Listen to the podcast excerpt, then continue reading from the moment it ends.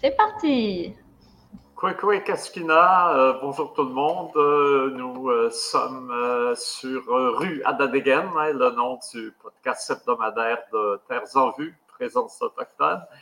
Et aujourd'hui, ben, on a le bonheur de recevoir Mimi Obomsawin, qui est une autrice, compositrice, interprète d'origine abénakise. Hein, on l'imagine bien avec son nom.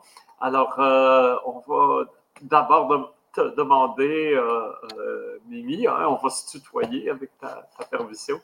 Euh, je vais te, demander de, te présenter. Oui, donc, Kwai Kwai, bonjour. Merci de m'avoir accueilli ici aujourd'hui. donc, oui, je m'appelle Mimi Obanswin. J'ai grandi au nord de l'Ontario à des parents abénakis franco-ontariens. puis ma famille appartient à la belle communauté d'Odanak.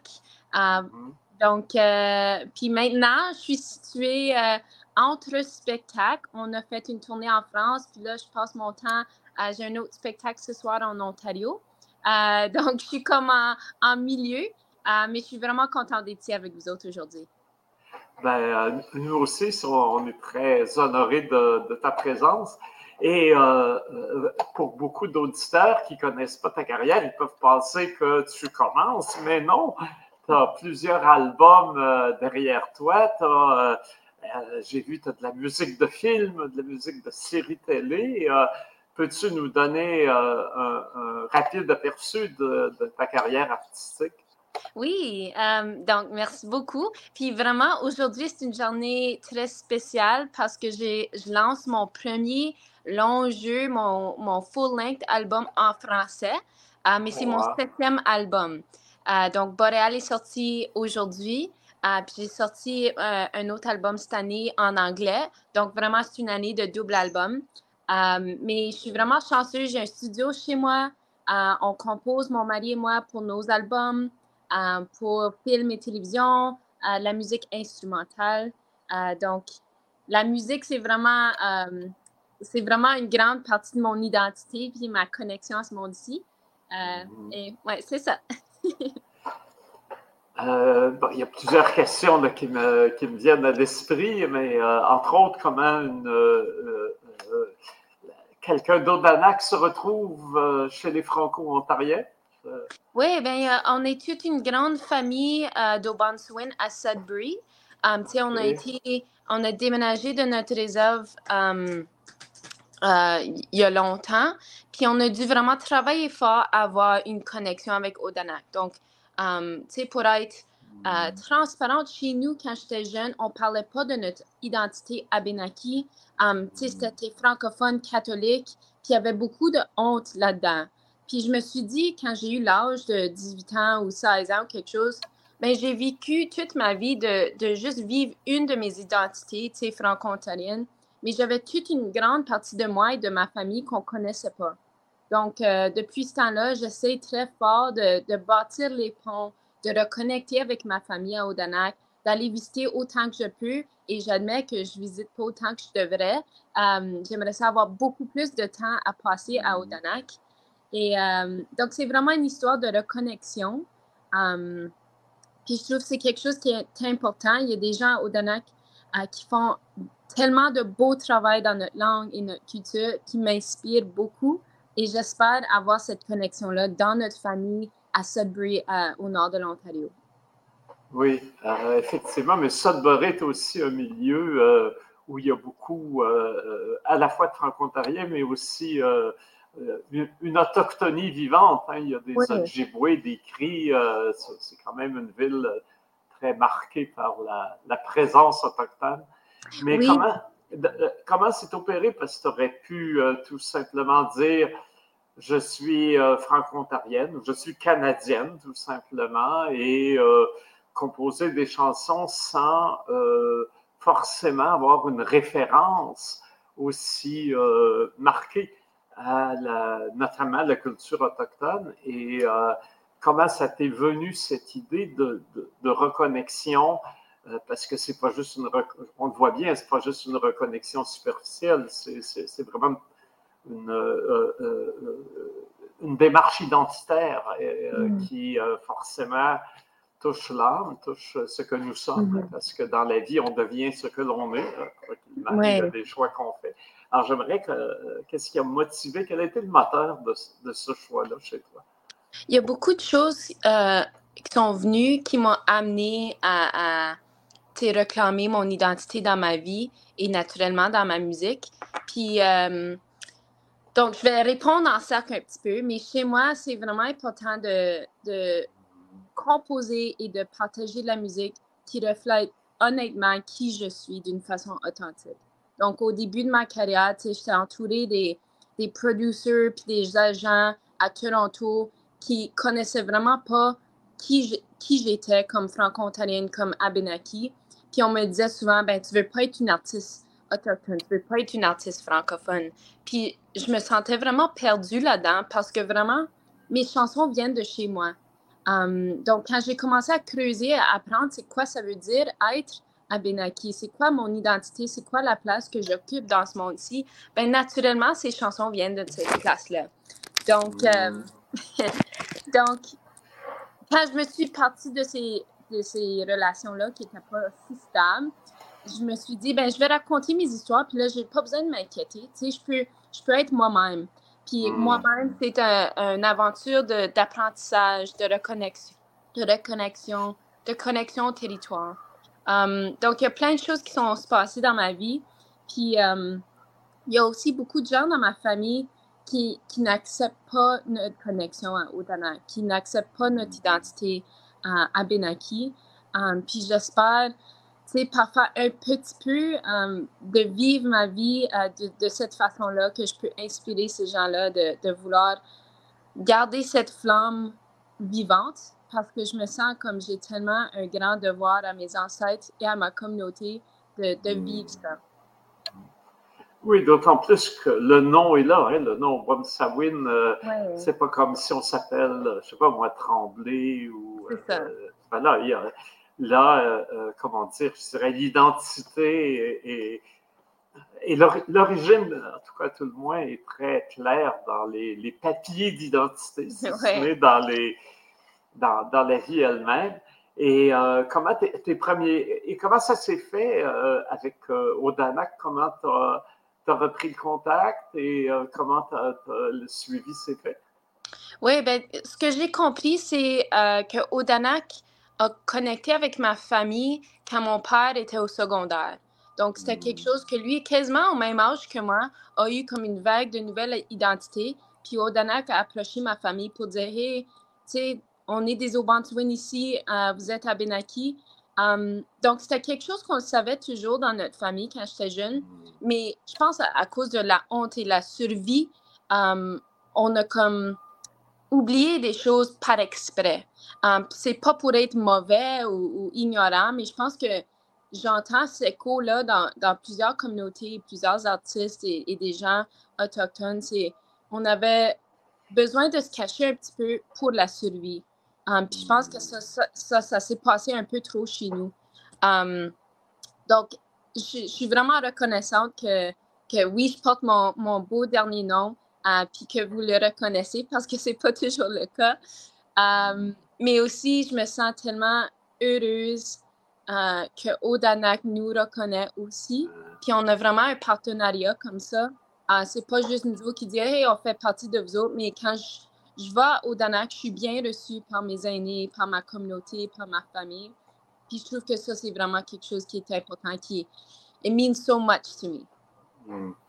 Oui, euh, on comprend très bien comment ce- cet accueil de la communauté est important. hein. Euh, euh, ma, ma mère est originaire de Machitouillat et euh, j'ai grandi en Abitibi, donc en dehors de la communauté. Et c'était Mm. toujours. c'était un moment touchant quand ma mère m'a dit on va aller retrouver notre identité. Oui. Hein, Et, Oui. là, et le, le conseil, tout de suite, fait tous les papiers parce que c'était possible de le faire. Et, euh, ça, euh, et on est rentré au musée et euh, Madame Gill, qui était en vivant encore, la fondatrice du musée, est venue vite en course. Ah, c'est Thérèse Sébastien. Elle a dit Laissez passer ces gens-là, c'est des gens Ah. d'ici. Ah, Oui. c'est tellement beau. Tu sais, Oui, aussi, on a eu des expériences comme ça, puis je me souviens, une des premières fois ou, troisième ou quatrième fois que je suis allée visiter Odanak. Um, je pense que c'était notre chef Rick O'Bonswin qui m'a dit, ben, tu reviens chez toi. Tu es toujours bienvenu chez toi. Puis je me sentais vraiment à cette connexion à ma communauté, puis le territoire et la rivière. J'avais comme une veille qui m'a monté. Puis quand il m'a dit ça, c'était comme, wow, merci, parce que il manquait ça chez nous. Parfait. Et euh, si euh, et comment euh, où tu situerais dans, dans, dans les chansons, dans les, les, albums, le moment où l'identité autochtone apparaît dans l'expression artistique? Ça, c'est une bonne question. Hum, je hmm. dirais, donc, mon deuxième album, Um, c'est aussi l'album qui a remporté meilleur album pop au Indigenous Music Awards. OK. Ah ben déjà, oui. oui. Comment s'intitulait cet album? Um, donc, cet album-là s'appelait Connected. Ah oui, ah ben euh, aussi, euh, j'avais travaillé avec un, différent producteur pour cet mm. album-là.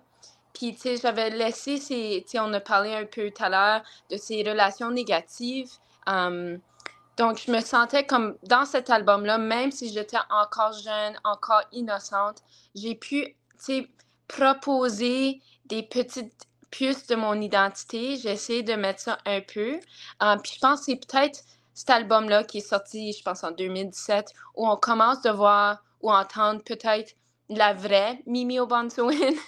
um, on essaye de plus en plus maintenant, tu sais, que, que je me sens comme j'ai les outils à m'exprimer et à créer d'une façon authentique. Je me sens finalement comme j'ai trouvé ma voix, mais on peut peut-être trouver des petits, des petits mots de qui je suis um, à partir de cet album-là, Connected. Et c'est quelque chose qui s'est réaffirmé par après. Oui, puis je trouve, tu sais, c'est les choses quand quand quelque chose arrive naturellement, authentique, on n'en pense pas trop fort, c'est toujours quand ça vient plein socle. Puis j'appelle ça good, good medicine ou les choses qui reviennent euh, par exprès. Puis on ne peut pas ignorer ces choses-là. C'est très important, je pense.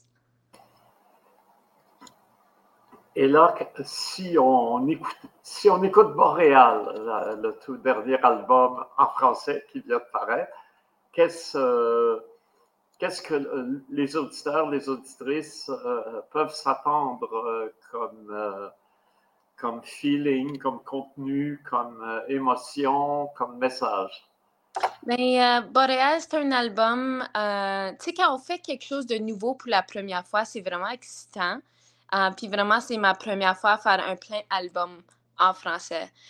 donc, dans Boréal, on a c'est certain la connexion au territoire du nord de l'Ontario où j'ai grandi, c'est les aurores boréales, nos lacs. Il y a une chanson qui s'appelle Lac Huron qui parle um, de trouver les messages qu'on apprend du territoire de la terre. Um, donc vraiment, il y a beaucoup de fils de la nature. Je me sens comme toute ma vie, j'ai toujours été une fille des bois. Donc on a, on a mis pas par exprès, mais d'une façon organique, des extraits de la nature. Il y a aussi la voix de mon grand-père, Raymond Obanswin, qui est décédé, euh, je pense, ça va faire deux ans. Puis j'ai pas eu la chance de chanter avec lui sur un album. Donc j'ai pu creuser et trouver des, des, petits bouts de sa voix pour l'ajouter à mon album comme hommage. et me semble que quand je crie en français, il y a quelque chose de plus intime, plus personnel, plus lié à ma communauté, ma famille. Donc, c'est ça vraiment les thèmes qui courent dans Boréal. Euh, est-ce que Raymond, le grand-père, est-ce qu'il chantait lui aussi? Oui, euh, donc il chantait beaucoup à la messe, à, nos, euh, événements de famille, nos réunions de famille. puis le plus que, que je réalise que ma connexion à ce monde ici, c'est à travers de ma voix, le plus que je réalise que j'ai ça de lui. Il était quelqu'un de très réservé, très gêné, mais si tu le mettais sur la scène, uh, il était vraiment un bon entertainer, il chantait, il dansait. Puis uh, mon grand-père avait Alzheimer's. Puis je me souviens, pendant mes spectacles, surtout quand je jouais mon tambour traditionnel, puis je partageais cette émotion-là, euh, mon grand-père, tout d'un coup, se levait et se partait à danser, chanter avec moi. Pas quelque chose qu'il aurait fait euh, avant, mais je pense avec le Alzheimer, il a oublié qu'il y avait peut-être cette honte-là, cette gêne-là. Puis c'était vraiment comme un très beau cadeau. Eh oui, en effet, oui. Et euh, l'autre album qui, euh, qui, est sorti, c'est Willows, je crois. Oui. Est-ce que tu peux nous parler de Willows aussi? Oui, donc Willow, les deux albums ont été enregistrés chez nous dans notre salon. puis je travaille avec mon mari qui est un batteur puis ingénieur de son. donc si tu peux imaginer une petite cabane dans les bois, faite en bois, remplie d'instruments de, de, musique, on a vécu avec ces deux albums ici. comme quelque chose qui est vivant. Donc, Willow, c'était un grand projet pour moi, des chansons que j'ai connectées, collectionnées pour longtemps. Puis je pense que Willow a certainement cette énergie rétrospective, intime, mais a peut-être un, un peu plus de, de, groove, de chansons qui te font danser un peu. mais c'est à la même vague, je pense, que Boréal. Et euh, je suis curieux, euh, je regarde les. Euh, je vois par exemple que tu es. Il y a, a pour moi, Girls, la série télé, tu avais de la musique à toi dedans. Et je serais curieux de voir comment c'est arrivé. parce que, bon, on connaît Tracy on connaît les gens de, de Ganawage, mais comment la connexion s'est faite que ta musique se, retrouve euh, dans, cette production-là? Oui, ah, mais merci de me poser cette question-là. C'est mon plaisir de te parler d'un projet um, ici en Ontario. Puis je, pense qu'il travaille aussi avec des artistes québécois. Um, ça s'appelle Nagamo, qui est un catalogue instrumental um, tout composé par des artistes autochtones. C'est dédié pour film et télévision. Donc, si tu as une production à APTN ou même CBC, Radio-Canada, tu peux aller voir Nagamo, puis un gros, gros catalogue juste de la musique instrumentale. Donc, c'est vraiment eux qui m'ont encouragé de, composer comme ça, quelque chose que j'aurais jamais pensé de faire. La musique sans mots, tu sais, je suis tellement quelqu'un qui écrit beaucoup de mots. Mm-hmm. Um, mais ça m'a vraiment inspiré, tu sais, savoir comment raconter des histoires avec des textures. Puis c'est vraiment comme bâtir un territoire, un landscape et inviter les gens à prendre um, ce qu'ils veulent. Donc, c'est ça qui m'a inspiré à aussi faire mon album instrumental qui est sorti en 2022 qui s'appelle Fiddleheads and Ferns. Um, donc, j'ai beaucoup d'amour uh, pour Nagamo, tu sais, de, de, placer ma musique comme ça et de m'encourager de me faire un challenge de quelque chose que j'aurais jamais pu faire. OK. Alors, Nagamo, ça s'écrit N-A-G-A-M-O, comme ça se prononce? Oui, c'est ça. Parfait. Je pense, que, je pense que j'ai entendu une rumeur. Je pense que c'est un mot qui veut dire le chant ou quelque chose comme ça. Puis je trouve ça drôle juste parce que c'est de la musique instrumentale. oui, ben c'est vrai. En Inou, c'est Nigamu. Oui. Et, Nigamu, c'est il chante. C'est le verbe chanter. Donc, Nigamu, Nagamo, on voit, on voit qu'il y a probablement une, une, racine commune. Hein. Oui, cool. voilà, d'habitude, il y a notre collègue Alexandre Bequado qui est là durant les podcasts et qui nous fait la, une rubrique euh, euh, linguistique parce que, euh, bon, il maîtrise bien la langue atikamek et il, oh, est traducteur, puis il, est passionné par tous les, oh, les connexions avec les autres langues de la, des racines algonquines. Et, alors là, je suis content parce que là, j'ai pu moi-même. Oui, ah, ben, Alors, euh, ben voilà. Alors, a dans ceux qui nous écoutent des gens qui sont en, production euh, télé ou euh, effectivement film, documentaire, fiction, c'est une voilà un endroit où puiser des, des,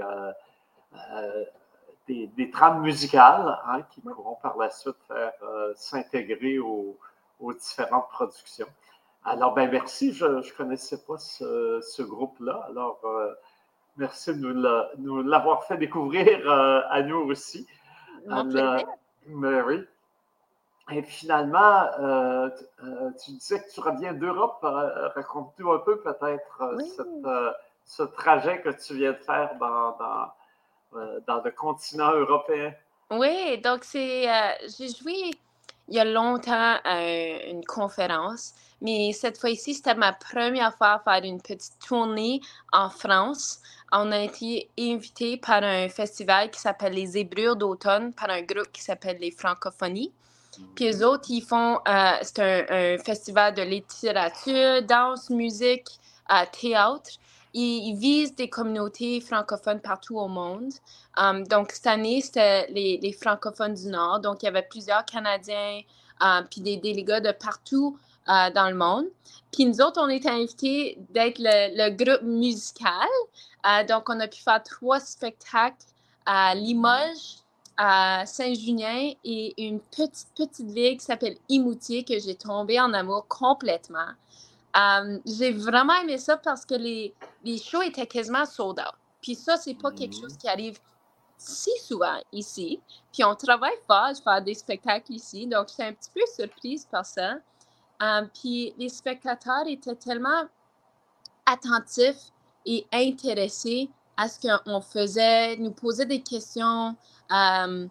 Il était très attentif. Puis, tu sais, des fois, on, vient habitué à jouer à des spectacles ici, à des bars ou à des théâtres où ce que les gens font la fête un peu, ils vont danser. Mais les gens en France écoutaient tellement fort, puis c'était vraiment euh, différent, mais vraiment un grand plaisir de, jouer dans une salle comme ça.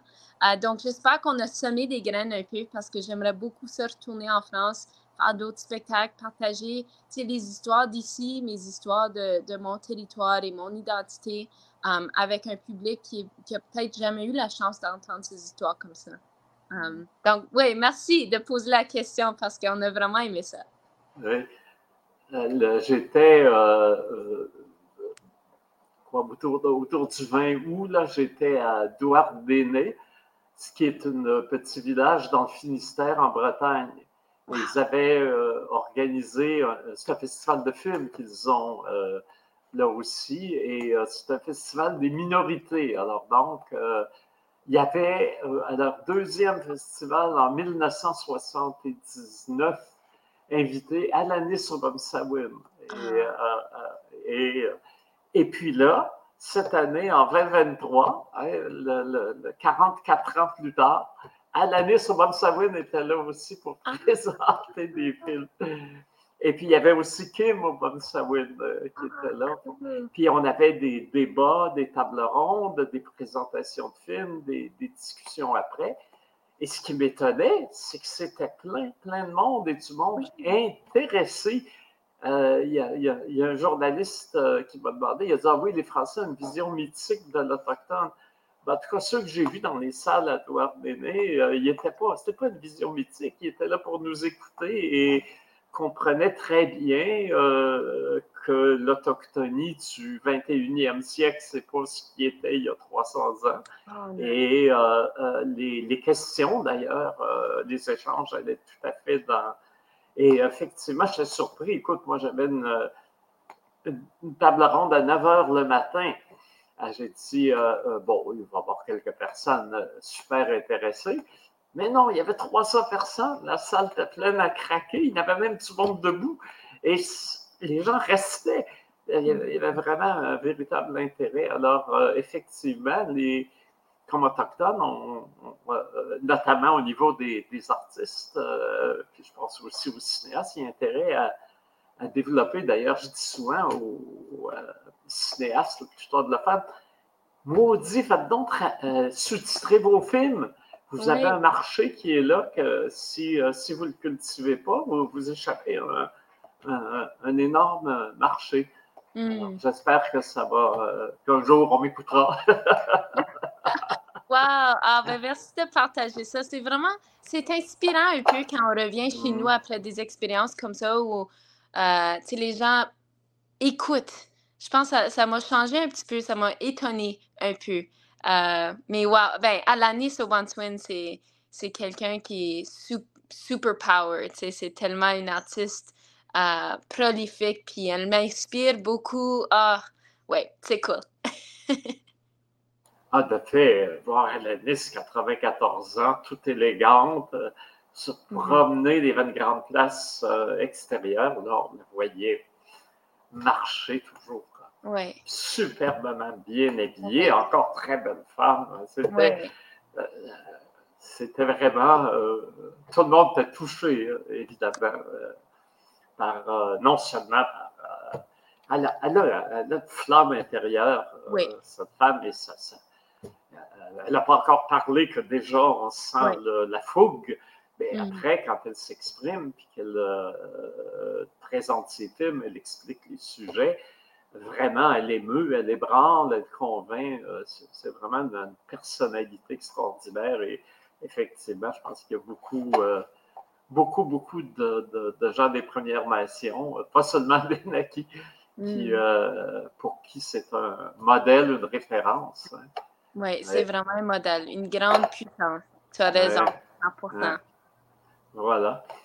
Et euh, ben, une dernière question, c'est euh, si, euh, si on veut nous écouter, pas seulement entendre, entendre, on peut aller sur le web, télécharger les, albums, mais si on veut aller écouter Mimi Obama-Sawin dans les, prochains, dans un avenir proche, qu'est-ce, qu'est-ce, où on pourrait te trouver en spectacle? Mais c'est une bonne question parce qu'on finit justement notre grande tournée d'été qui est devenue une tournée d'été-automne.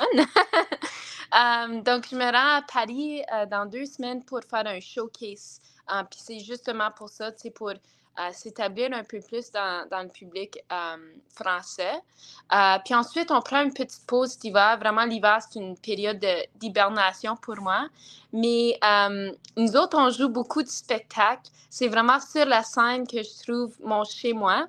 Donc, c'est certain, on espère venir auprès de vous. On n'a pas tant joué au Québec, mais je pense, j'espère, avec un nouvel album en français, et des nouvelles connexions, comme avec des gens comme toi, qu'on peut devenir euh, un peu plus établi au Québec. Donc, si vous voulez garder au courant, tu peux me trouver à mimi.ca, donc M-I-M-I.ca, c'est super simple. Um, puis je mets toujours mes dates de spectacle sur mon site. Donc j'aurais aimé dire, ben, venez à cette date-ci, cette date-là, mais je pense que je pense j'ai besoin d'un petit repos pendant l'hiver. Mais c'est aussi la tradition, hein, euh, les, euh, c'est l'hiver que sous la tente.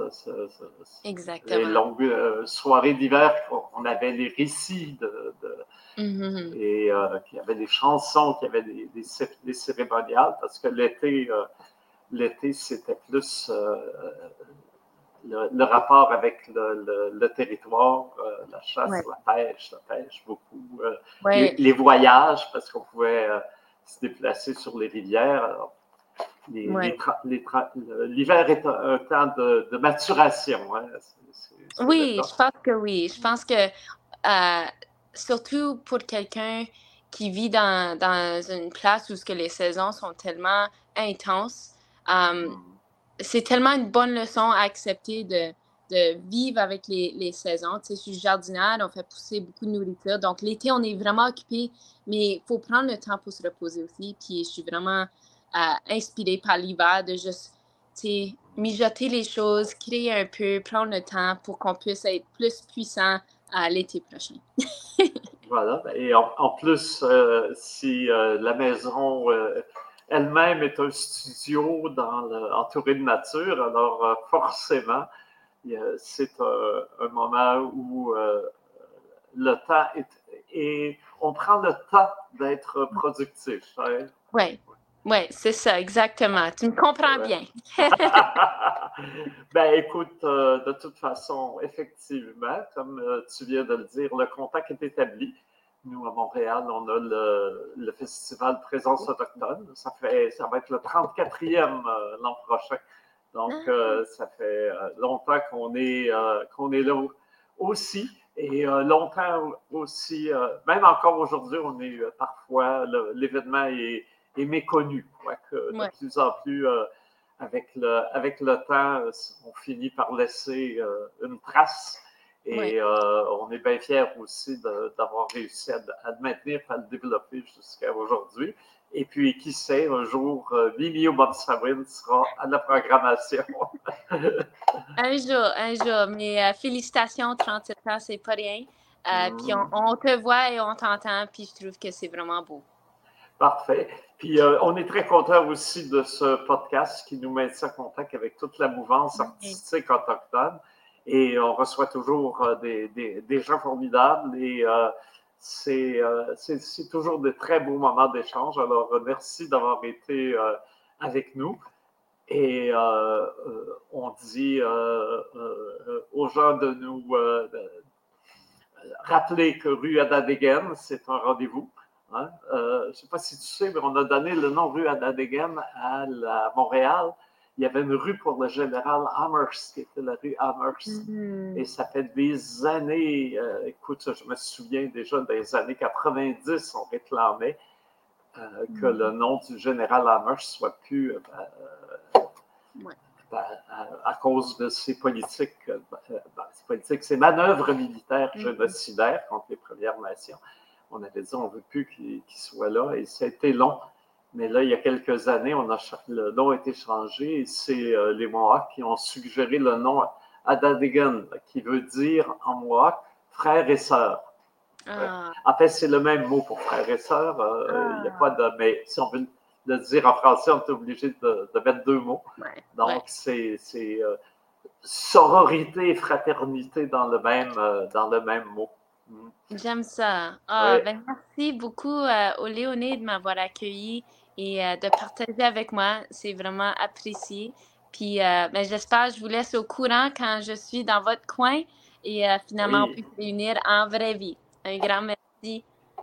Merci à toi. Puis, et puis, on souhaite un grand succès à ah. Willows pour un grand succès à Montréal. Au Léoné, merci beaucoup. Salut et euh, tout le monde, à la semaine prochaine.